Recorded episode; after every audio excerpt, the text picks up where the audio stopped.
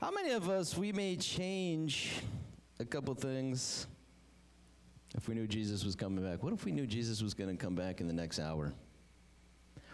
What would we be doing right now? Maybe some of us would be sending out text messages to friends, family. You better repent now. I don't know. But what if we knew the exact moment, date, time that Jesus would return? In that video, what I love about it is would we change anything? Would there be anything that we would change in how we think and how we act? Would there be anything at all that we would have done differently maybe this week? Maybe even just yesterday? If we knew, if we knew when Jesus was coming back. Our theme for the year, it is what we make it. And it's important that we put energy and effort into, and this morning, let's just say, turn to your neighbor and say, You look wonderful, neighbor. You look wonderful, neighbor.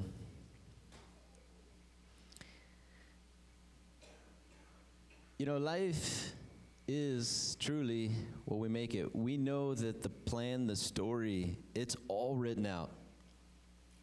But the in between, the day to day operations, the nine to five, way to work it for our money. How many of us know God relies on us a lot? That God uses us hands and feet in the earth. And this year, 2023, we are fully on our way, almost, you know, halfway through the year. It is life what we make it. Does that mean that we have bad days? Absolutely. Does that mean that we fall flat on our face? Yes. Does that mean that we say things we shouldn't have said? Yes. All of us this morning have already screwed up 2023, but it doesn't matter really what happened yesterday. It doesn't matter what happens this morning. What hap- what matters is what will we do? What are we choosing to do the rest of 2023? Our theme for this month is called Five, which in the Bible, the number five means grace, goodness, and favor. We are on a theme which is about Jesus, none other than Jesus. Why Jesus? Because in a couple weeks, it's going to be Palm Sunday. Three Sundays, it's going to be Resurrection Sunday. And we are going to eat chocolate bunnies. We're going to have puff marshmallows. We're going to have Easter egg hunts. We're going to do all those wonderful things. But more important than all of those things is that we get to celebrate the greatest day of the year when Jesus rose from the dead. And why is that great? Jesus said, I rose, and so that you can rise as well. And when you die and when you pass from this life, you have an opportunity to go to heaven because of what Jesus Christ has done for you. The greatest thing in the whole entire world, one of the greatest miracles ever, is the day that we accept Jesus into our life and then we start, we start tasting heaven on earth as we prepare to go there one day.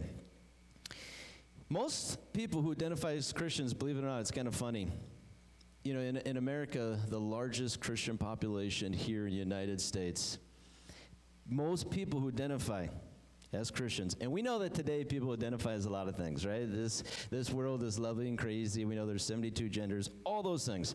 But we're just focused on Christians this morning. 53% people who identify as Christians, only 53% identify Jesus as a savior. Now wait a second. If if isn't the basis of Christianity that Jesus died on the cross, that he's Savior? Believe it or not, people who say that they are a Christian or just take on the, the label, the tag Christian, 53% say that Jesus is Savior. 50% say that Jesus is the Son of God. 21% say that Jesus is Messiah. 20% say that Jesus is Lord. 17% say Jesus is a healer. 14% say Jesus is a shepherd, and only 12% of Christians believe that Jesus is a true friend. 12%. It's crazy. Even the high ones 50%, Son of God, Savior, Messiah, 21%. It's interesting because everyone has their own view and opinion of who Jesus is. And there are many religions across the board, they believe Jesus was somebody great every single religion, they will admit that this man who was on the earth 2,000 years ago, he was special. the things that he taught, the things that he did while he was here. He was amazing. But not every religion confesses that Jesus is Christ, Lord, and Messiah. And again, this morning, it's really not important what everyone else thinks, it's important what you think because it is a personal relationship with God. And at the end of the day, no one's going to force you to go to heaven. No one's going to force you to follow after God. It's a decision that you yourself have to make. So it's important and nice that we know what other people believe. But the question this morning is where does your heart believe? With that, we're going to go to our first text, and that is Revelation 316. If you want to pull out your papers this morning, we have some papers I believe that were passed out and lately whether it's a visual aid or a piece of paper. Revelation 3:16. And this is Jesus speaking to the apostle John and he says this: Since you were like lukewarm water, neither hot nor cold, I will spit you out of my mouth. Ouch. How many of us this morning, as we start and as we begin, we get this picture really easily. Because how many of us have ever had a relationship, boyfriend, girlfriend, husband, or wife? Would we prefer a cold husband or wife, a lukewarm husband or wife, or would we prefer hot, passionate, right?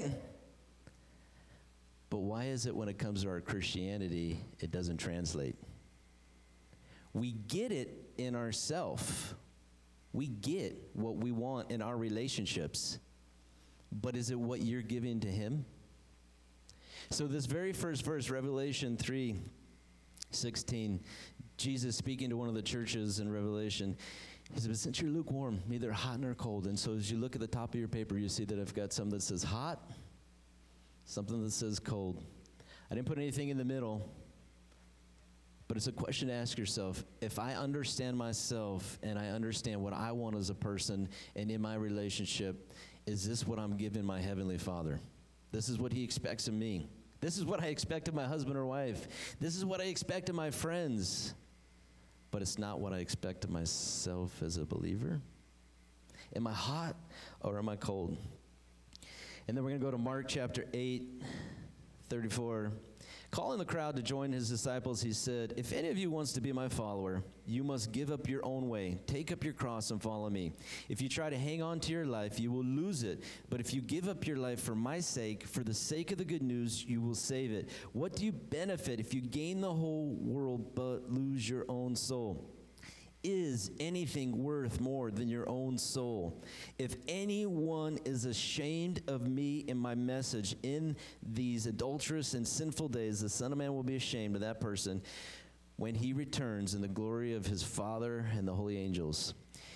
So, before this verse, I want to set up Peter. And Peter was having a conversation with the disciples, his brothers, and Jesus. And Jesus says to the disciples, Who do people say that I am? Who do people, how do they look at me? How do they view me? And so Peter blurts out, You're the Son of God. And Jesus says, You are correct. Peter, the rock, who the church is going to get built on. Then Jesus goes on to say something right after that. And he starts telling the disciples, I'm going to die but on the third day, I'll be raised to life. Peter, feeling so good from the moment before, because remember, he answered correctly. And Jesus said, You're a rock, you're strong, you're buff, you're amazing, you're handsome. When Jesus told the disciples he was going to die, they freaked out. So, what did Peter do? It says he started to reprimand Jesus. It says that he pulled Jesus aside and he started to reprimand him. I don't know about you, but I don't like to be reprimanded. Do you? How many of us like to be corrected? How many of us wake up every morning and say, I hope I get corrected today, right? I hope someone hurts my pride today. Yes. But Peter, usually blurting out one of the very first things, he answers correctly but then he pulls Jesus aside to reprimand the Son of God. He just said, Jesus, you are the Son of God. And then he felt comfortable reprimanding, trying to correct the Son of God. So then Jesus goes on to say, again, now that you heard that, he says this If any of you wants to be my follower, you have to give up your own way. Take up your cross and follow me. If you try to hang on to your life, you will lose it. If you give up your life for my sake, the sake of the good news, you will save it. What do you benefit if you gain the whole world but lose your own soul? Is anything worth more than your soul? One of the things that we don't understand sometimes in life and spirituality, because as we're born, every single one of us, we're born with the same nature. I need to try and collect and gather as much as I can for myself in this life because life is short. Jesus, one of the things that he points out, he didn't come to live. What did he come to do? He came to die. We will never fully understand the gospel. We will never fully understand the true meaning of life. Jesus said, if you set out to hang on to your life or to try to gain the world, you will absolutely lose. He said, if you want to follow after me, what is what's your third picture on there? Take up your cross, which is a symbol, sacrifice and death and giving. Life isn't about taking. Life is about giving. It's about learning how to I how do I give up on myself so that I can find what the Father wants to put inside of me. If we try to hang on to our life, Jesus said we will lose it. And so this morning I started with two verses, one of which crazy amazing, but we get it because we are relational kind of people, hot or cold. Second one I read, something I think that's a little more difficult because we don't really truly want to wake up in the morning and say, How can I give up my life today? How can I carry my cross today? How can I be unselfish today? None of us, I mean, maybe there's one or two, right, that wake up and say those things. I'm going to carry my cross. I'm going to be unselfish. I'm going to let everyone walk over me. All of those things, right? See, Jesus said, if you want to be my follower, there's something real simple in the Bible that gets skipped over all the time. Do you know in, in Genesis to Revelation, there is no sinner's prayer in the Bible? Nowhere. You can't find the sinner's prayer. Now you can you can read Romans and what they call the Romans road that talks about praying, believing and confessing. When Jesus the son of God was here, what did he say that we need to do? Follow after. And when he described to the disciples, follow after, you know what he was implying? You give up 100% of everything that you think, feel, and you lay it down to take what I'm going to tell you. And you're going to believe and follow. That's what it means to be a Christ follower. Now, interestingly enough, see, to me, Jesus, he is crazy, he's amazing, he's awesome, he's all of the things in my mind that if I wanted to believe in a God, believe me, this is it. Because Jesus, in our next story, Jesus this morning in this picture, Jesus, he is so full of love and grace and mercy he is the real deal. And so there are hard things at times that we see in the Bible that He's asking of us. But when we understand the character of our God, when we understand the character, His love, His goodness, His grace, and His mercy, to me it just blows my mind. So follow with me, John chapter 8. We're going to go to verse 1.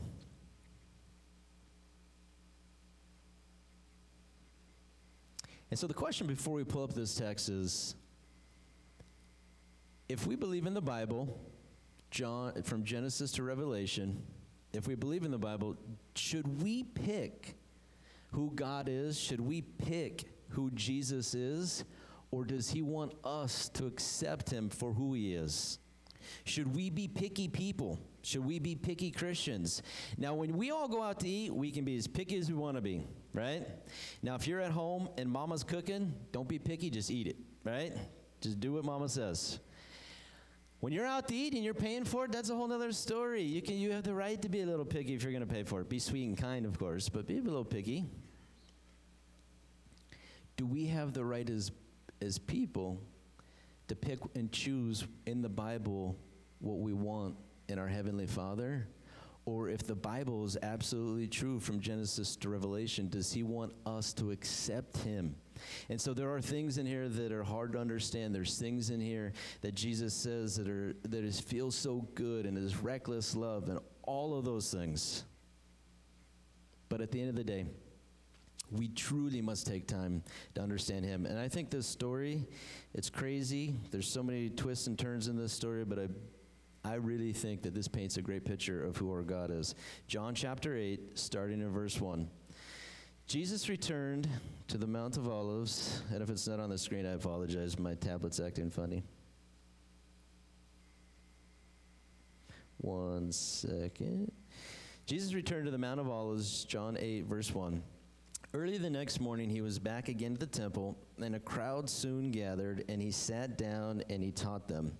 As he was speaking, the teachers of religious law and the Pharisees brought a woman who had been caught in the act of adultery. They put her in front of the crowd.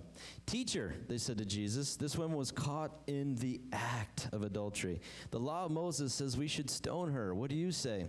They were trying to trap him into saying something they could use against him. But Jesus stooped down, he wrote in the dust with his finger. They kept demanding an answer, so he stood up again and he said, All right. But let the one who's never sinned throw the first stone. And then he stooped down again, and then he wrote in the dust.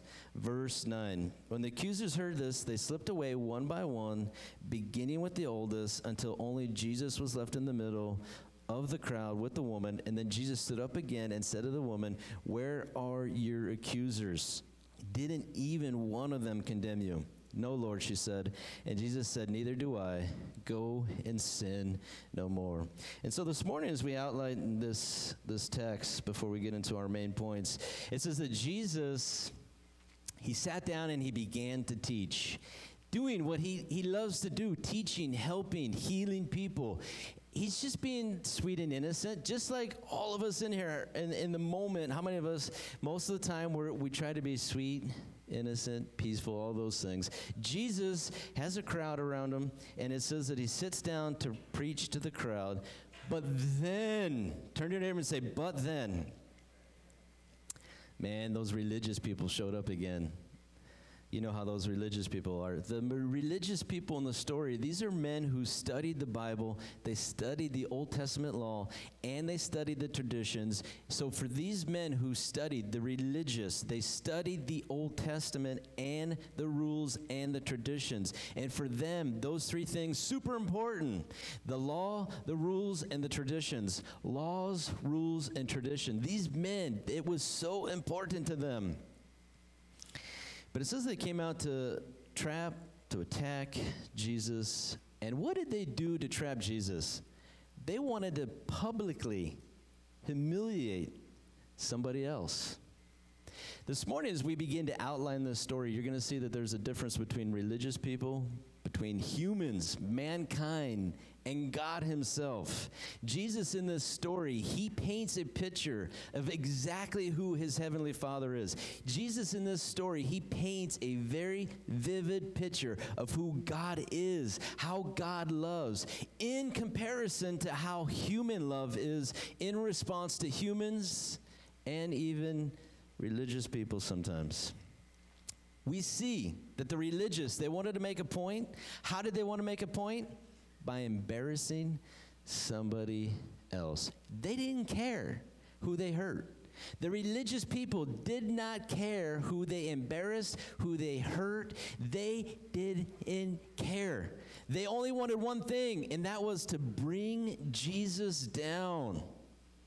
It's amazing. Sometimes we forget there is such a, an attack on truth. There's such an attack on the real truth of the Bible, of Jesus Christ. And every single time Jesus had a conversation with the Pharisees, with the religious, what did they do? They were trying to bring him down. We love this. We love what Jesus does. And so, how did they make a point? They're trying to embarrass somebody.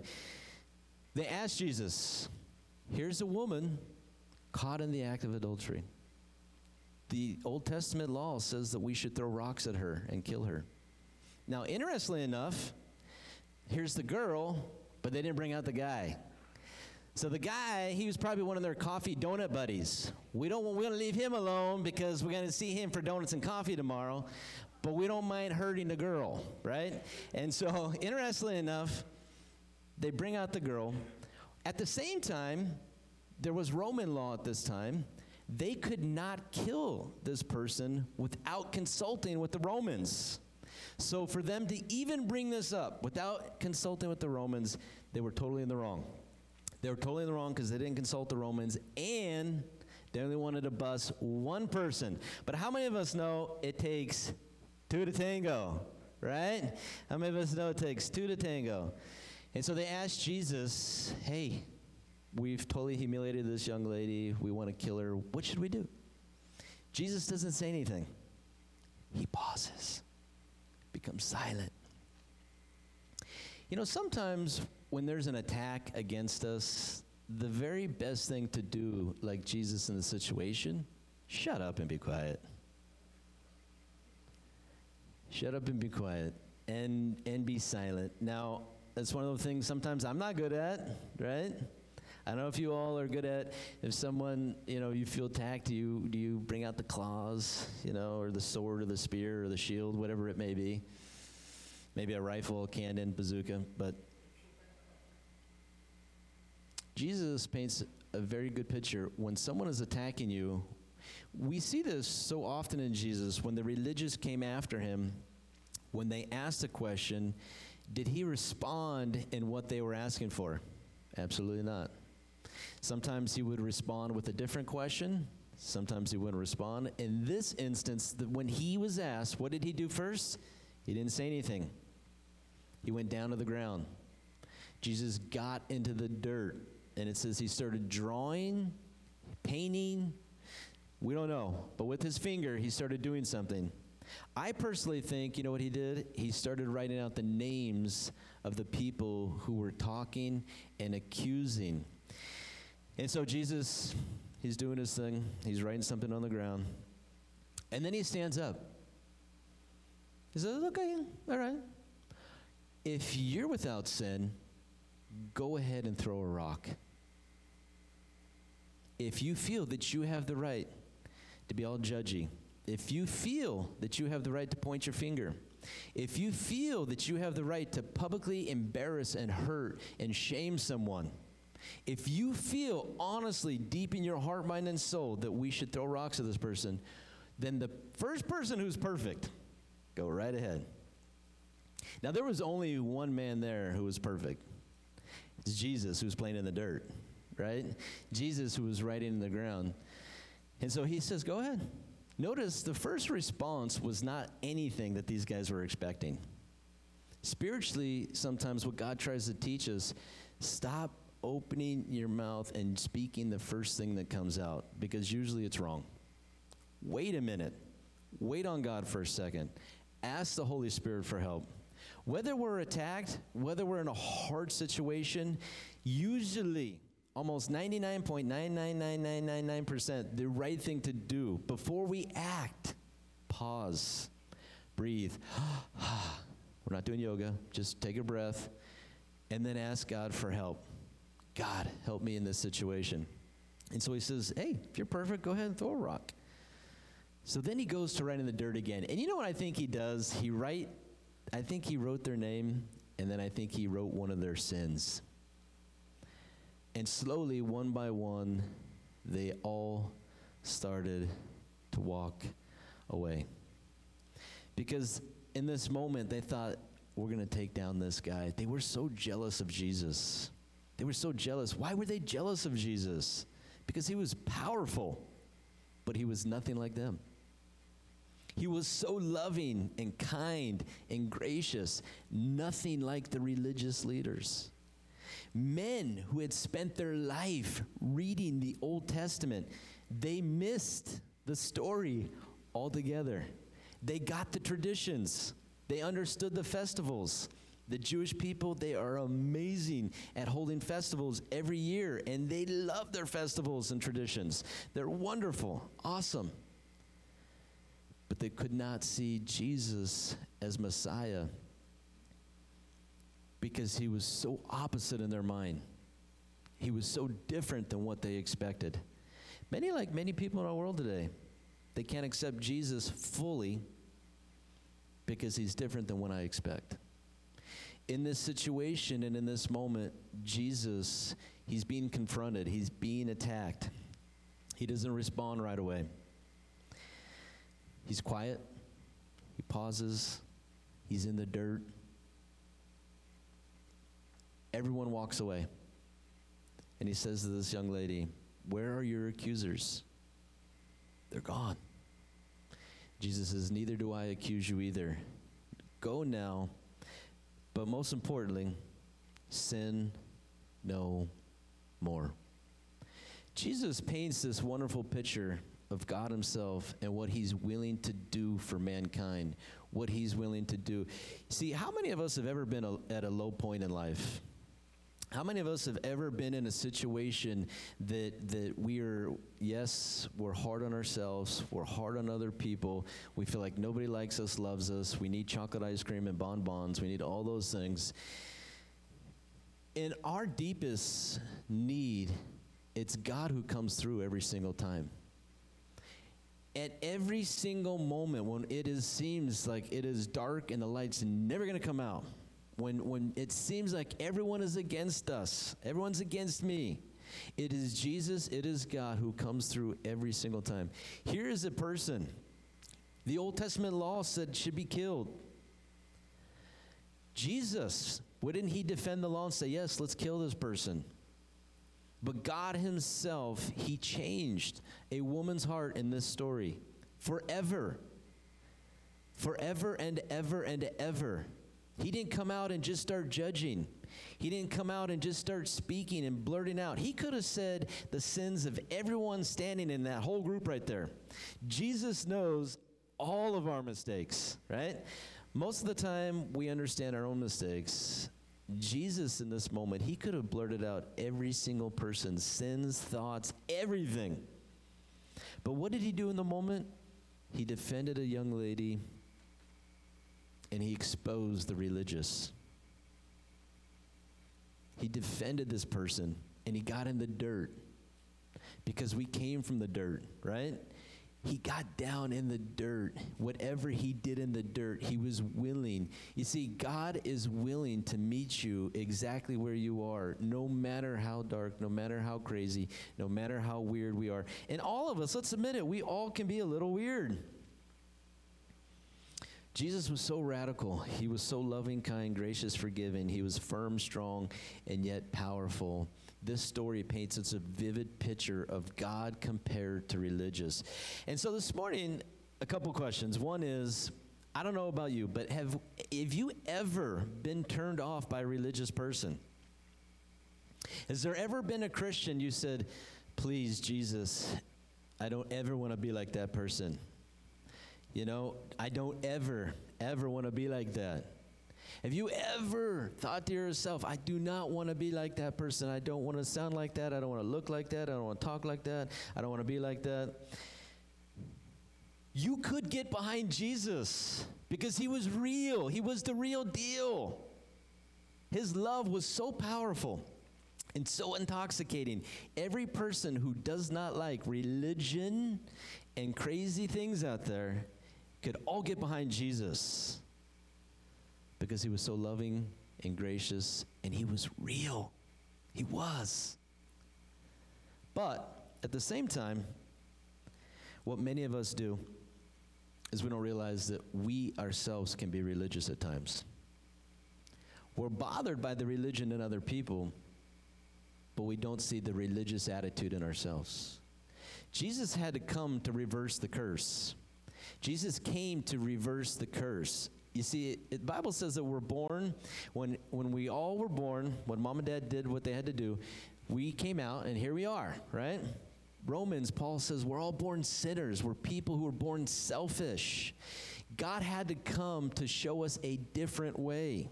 Because honestly, and I forgot to tell you my title this morning is called Stuck in the Mud. Turn to your neighbor and say, Stuck in the Mud. You see, honestly, when we don't realize it, every one of us in life, mentally, physically, spiritually, at times we get stuck in the mud of life. We do. And if we get left to ourselves for whatever reason, I don't know what it is about us. We're so wonderful and, you know, we're just such amazing people. But when boredom gets in, boredom sets in, when we are just left to ourselves, usually we start making wrong decisions. And what we don't realize as people, just like the religious, they were good guys. They thought they knew the Bible, but they weren't loving, and they weren't kind, and they weren't forgiving. They weren't any of those things. Jesus came to show mankind exactly what love looks like. And sometimes today, I have to admit that we as people, we paint a bad picture of what God looks like. Churches, sometimes we do. We paint a bad picture of what God looks like. We make mistakes. How many of us have ever made a mistake before? So the question is if you get frustrated, mad, and angry with Christians who make mistakes, if you make some, why don't you hold yourself accountable? You want to hold other people accountable for their mistakes. Are you holding yourself accountable as well? We paint such a bad picture as Christians sometimes because without realizing it, no matter what God has done for us, no matter how much we believe and how much we think we believe, if we're not careful, we ourselves become religious. That religious spirit is such a horrible, horrible religious spirit. Do we ever listen to ourselves this morning? Do we ever look in the mirror and just listen to how we talk to people, how we talk about other people? We want to help people. We want to save the world. But when you're not around, I'm going to talk about you, right? How many of us, let's be really honest. Sometimes sometimes in church and this should be the place where we're honest, let's be honest this morning. How many of us really talk about other people all the time? And are we doing it in a positive way that is helpful and honorable to them, or are we talking about their dirt? But yet we aren't judgmental. Oh, we don't gossip. We're just talking about Sue and little Johnny for no reason, right? Do we ever listen to ourselves? The picture that, that God me to paint this morning is do we honestly listen to ourselves? Because we know what we think about other people. We know what we think about other people. The religious people in the story, they use the Bible as a weapon. They were trying to, to bring up a law to Jesus, th- to the man who wrote the law. They were trying to control and manipulate Jesus with saying, Should we not take rocks and kill this person? This was the man who wrote the law. This was God who had given the law to the people of Israel. And today there's many there are many pastors, there are many churches who use this book to manipulate, control people. They do and to put others down. And it's a tragic, it's a tragic story because there are people who misquote and use this. There are many husbands. You know, the old days, there's this wonderful verse in here that says, you know, wives should submit to their husbands. So how many men, you know, for a long, long time, they used to take that verse and, and just whack it over wife's head. Submit. They forget the part where it says, but should love her as Christ loves the church, which is unconditionally, sacrificially giving absolutely everything in love. And it's sad that sometimes we use the Bible as a weapon. Now, I've done this before. I'm sure some of you have as well. And again, I think you have as well. But we don't see when we use it as a weapon. We just see it when other people use it as a weapon. Sometimes we have to take a step back to see the hypocrisy in ourselves. In this story and in this, this picture that Jesus is living in this moment, he's, a, he's painting a picture of mankind and the difference between the two. And he's showing the need, why we need to follow after him, to break certain things in mankind that are just wrong. Look at our world today. How much hate do we see? How much violence do we see? How many bad things that are just happening all over the world? It's bad and it's horrible. You know, in this story, we see the Pharisees and the religious leaders. One of the things that they did was they tried to hold someone captive by their words. Now, a question I have and I've, I know I said that quite a few this morning, but question I have for you is, Does God view us for who we used to be? Does God view us for who we are now? Or is God continually looking ahead to what we can be? The woman in the story, caught in the act of adultery, she's having an affair. Again, we didn't bring out the man, but we're going to leave that alone for now.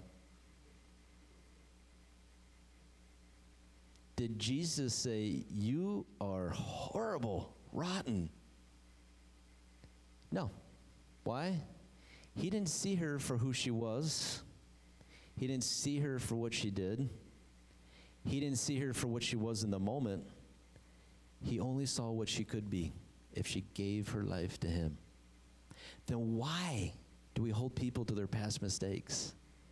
Why do we hold people even to their present mistakes? God does not hold past and present. God continually is looking ahead to what we can be. God sees every day what you can be in Him if you just follow after. I apologize this morning. I don't have words on the screen. It's kind of like the old days. Matthew 7 1. If you have your Bibles, though, I encourage you, you can read along. Matthew 7 1 says, Do not judge others, and you will not be judged. For you will be treated as you treat others.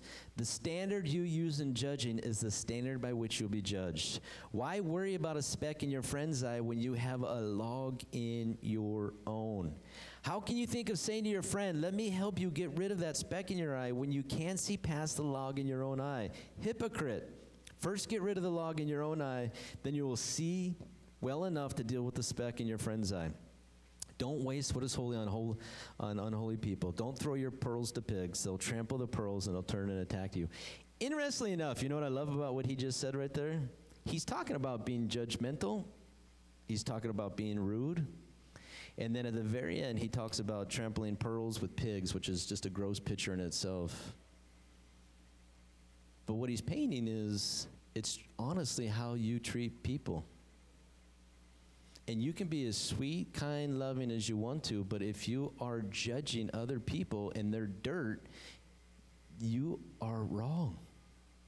If you ever judge a Christian, if you ever judge any religious person, if you ever talk about anyone when they're not in the room, when you are judging and condemning them to hell with their sins and their dirt,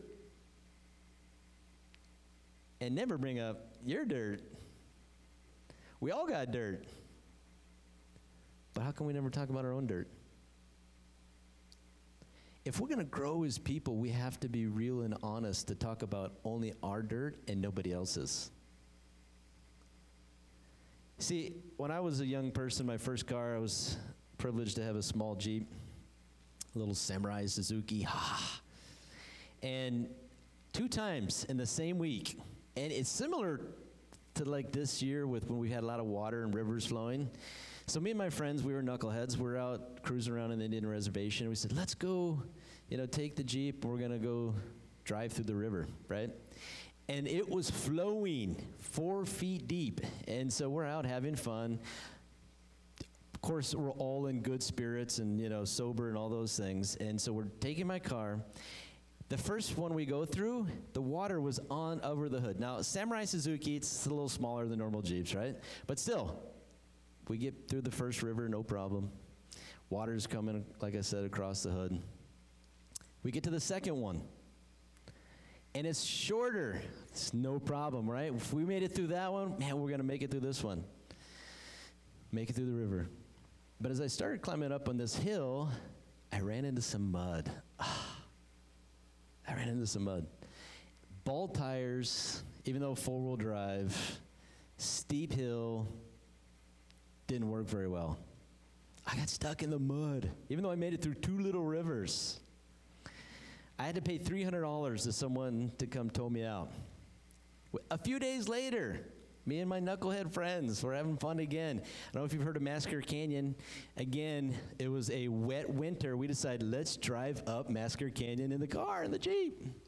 As soon as we get under the bridge, as soon as we get under the bridge, it's like hitting quicksand stuck in the mud again, twice in the same week.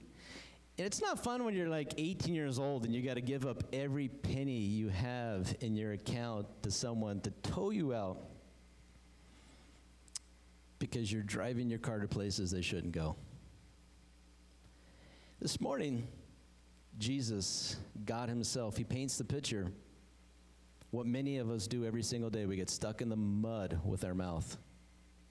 It runs the places it shouldn't go.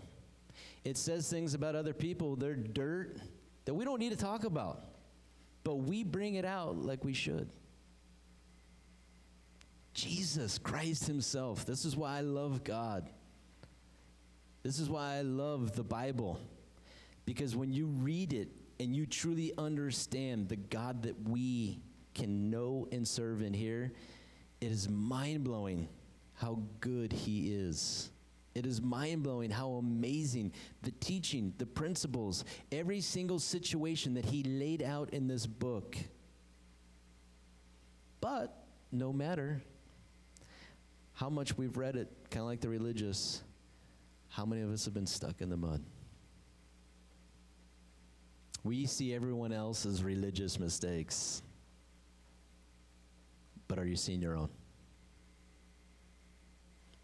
Do you use it to control and manipulate people? Or are you using the word just for your personal growth? It's a personal relationship. Personal relationship. Our theme this month is called five. And the number five in the Bible means goodness, grace, favor. Goodness, grace, favor. And so my closing verse this morning is we're going to start to wrap up this morning. Mark 12, 29, Jesus replied, The most important commandment is listen, O Israel, O Hemet, the valley in Hemet. The Lord our God is the one and only Lord. You must love the Lord your God with all your heart, all your soul, all your mind, all your strength. The second is equally important. Love your neighbor as yourself. No other commandment is greater than these. And so as you bring out your picture this morning, one last time, we see this morning then on the very top, I know they kind of squished them in there together, but it is what it is. At least you can get a kind of an idea. At the very top, it says hot. Right below that is a picture of an icy ocean. And then you see a cross. And then you see dirt. And then you see stones. No matter, happen, no matter what happens in this life, really simply, God gave us the greatest commandment to love Him with all of our heart, mind, and soul. And to love our neighbor, every neighbor, in our neighborhood, out of our neighborhood, as ourselves. Jesus said everything can be summed up with these two things loving Him and loving people with everything that we have. It will not happen if we don't take up our cross and follow after him every single day. You know, my offering verse this morning, James talked about if there's somebody who has a need and you don't meet that need, he said, then I have to question do you really have faith? How many of us know that there are there is a valley that has needs? It's not just, you know, one, two, you know, here in our body, we all have needs in here as well. But does God view us does God ask us to talk about the needs, or does He think that we should do something about it? There's something in action, there's something in serving. There's something that when you know your church, it's not a plug for tithes and offerings, but I'm just saying, when you know that maybe the church has a need, there's action in doing something about it. When kids need something, we can talk about, for example, how many of us would love it if we're home and it's still kind of chilly and the heater's broken? If we were to talk every single day, oh, when are we going to fix the heat? When are we going to fix the heat? Would that help any one of us? Or finding a way to get it fixed? We always talk about what's broken, but what are we doing to fix it? Should we spend our time on brokenness and others' brokenness? Do we need God to like speak with the microphone from heaven? This is what you need to do. Or is God putting broken things in your life so that you can do your part to fix them. James says, Don't talk about it. Show me. Show me what you believe. So, stuck in the mud this morning, we're going to wrap up and we are going to pray. You all are wonderful. Of course, look amazing this morning. I want to encourage you, there's only a few short weeks left to Resurrection Sunday. To read, you know, the book of John is a great place to read in this month. It's a great place to just open up to John chapter 1 and just start reading that beginning story until the end of, of John and seeing what happened to Jesus, seeing what Jesus went through, see the things that Jesus did, see how Jesus was. To me, Jesus, he is crazy amazing. Jesus and God is everything that I'm looking for. Jesus and God are everything that I need every single day. This is what heals brokenness. This is what heals the crazy parts of our world. If we could just simply take his story and translate it into our own. Not being picky and choosy what this is what I like about him, this is what I don't like about him. We can do that with our spouses, right? But when it comes to God Himself, let's stop being so picky. Let's stop being so picky and accept every single thing that He is. He wasn't religious, He wasn't condemning, He wasn't pointing the finger. One of the things that Jesus said He did is He was full of truth and full of grace. And how many of us have ever told someone when they're wrong? What did Jesus do to this young lady in this story? And this is, I will close with this, I promise. But after he said, Where are your accusers? And she said, They're gone. He says, Neither do I accuse you. What did he say at the very end? Go and sin no more. Grace and truth working together is the most powerful combination. Jesus was so graceful, and he was so graceful to the point that her heart was willing to accept the truth we have to be 100% graceful sometimes before someone will ever hear the truth. Do we want to see change? Grace and truth together. 100%. Let's pray.